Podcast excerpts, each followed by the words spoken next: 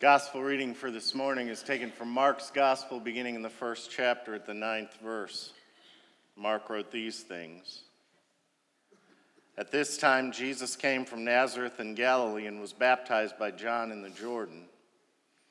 And the moment he came out of the water, he saw the sky split open and God's Spirit, looking like a dove, come down on him. And along with the Spirit, a voice You are my Son, chosen and marked by my love, pride of my life. And at once, this same Spirit pushed Jesus out into the wild.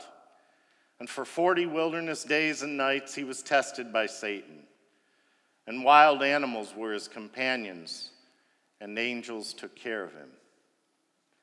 And after John was arrested, Jesus went to Galilee preaching the message of God. Time's up, God's kingdom is here. Change your life and believe the message. And this is the word of God for the people of God. Thanks be to God. Amen. Would you pray with me, please?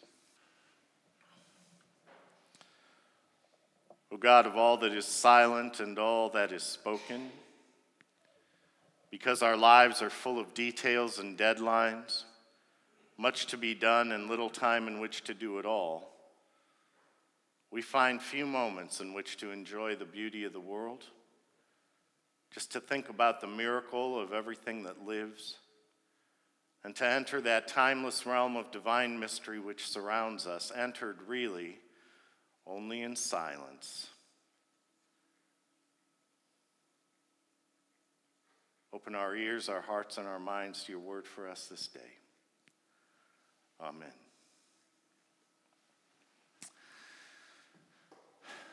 Follow the leader. It's an old children's game.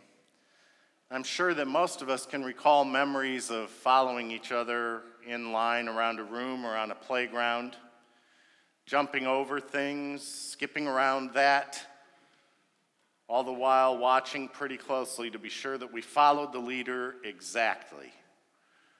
We may even remember that song from Peter Pan, Following the Leader, the Leader, the Leader. As we begin our Lenten journeys, I'd like us all to think about our roles as followers. And today we follow Jesus out into the wilderness. Now, John was clearly not the one, and yet the people came. They came to the water, they came out to the wilderness. Longing, hoping, expecting, seeking, they came out of curiosity, maybe. But they came to see and hear this wild wilderness man, all really preparing to see the one. And then he appeared, and right into the water Jesus went. No word spoken, after all, Jesus was the embodiment of the word, but into the water and under and dripping wet, he came up from the water, and in that silence, the Holy Spirit descended like a dove. Then the voice like thunder You are my Son, the beloved. With you I am well pleased. And still wet, he's driven out into the wilderness. And Mark's telling of the testing in the wilderness is a rather quiet affair. It leaves a lot to the imagination. And in that gap for us, in that silence, the tempter is certain to have a greater pull, a greater influence, a greater power. We find ourselves left with a lot of silence, sparseness, scarceness, even kind of left in our own wilderness, if you will, in Mark's gospel. And after all, who really wants to go into the wilderness? Now, we're not talking about camping and hiking and fishing here.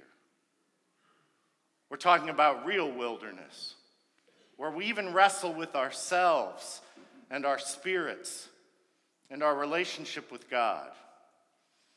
It sure doesn't make life any easier to go out into the wilderness, so why would anyone want to go? Why would you do it? Well, this is what our time of Lent indeed asks us to do. Jesus asks that we willingly go and grapple with some of the hard stuff. Pray, fast, think about something new. Face temptation and decide to follow Jesus anyway. It is not a popular journey. We know right now that lots of people will show up in here on Easter morning, but very few have spent 40 days getting ready for it. Everybody loves the party, but few enjoy setting up for it.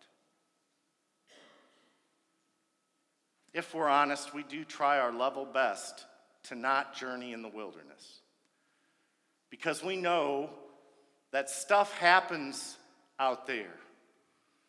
And we, thank you very much, would just rather not have things change.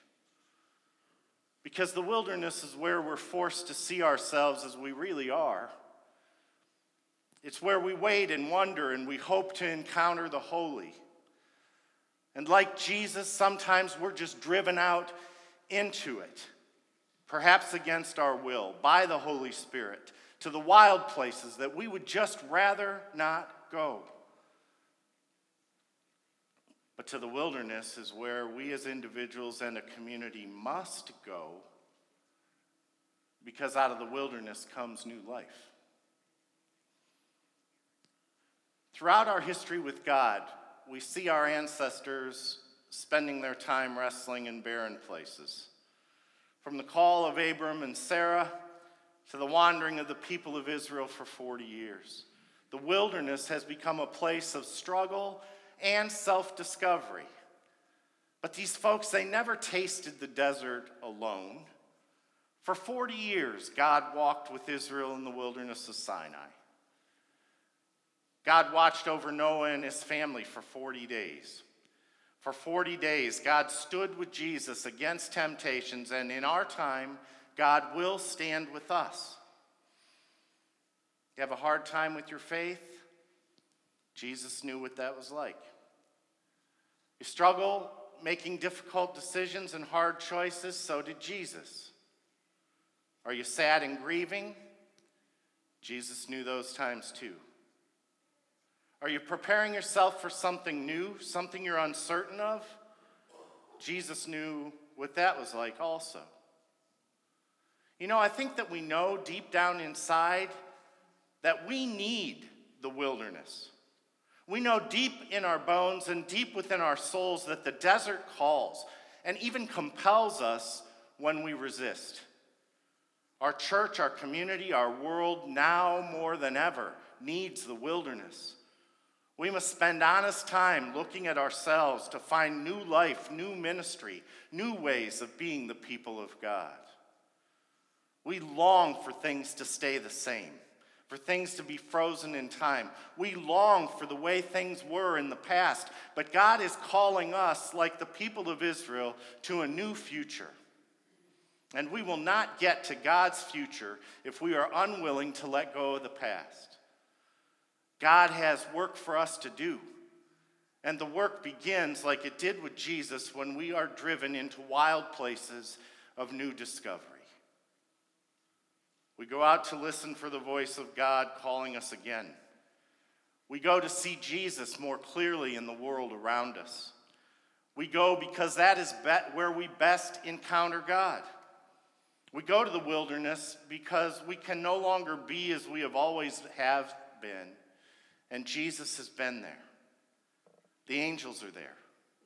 His footsteps can still be found and out there we will be faced with many temptations. But, folks, perhaps the biggest temptation of all is just not to enter the wilderness. Yet enter we must. For we begin Lent this morning by following our leader. It can be to the hard places, the painful places, the wilderness places for us to at last grab a sense of joy in our lives. because sometimes we have to hit absolute rock bottom before we can truly find the ground of all being. Lent is a season for times like that. And the church, this is a perfect place to do it. It's one of the few places we have where we can say to one another, we are traveling a wilderness road right now. So let's walk it together. Let's follow the one who has done this before, and he will see us through, and he will lead us home. Amen.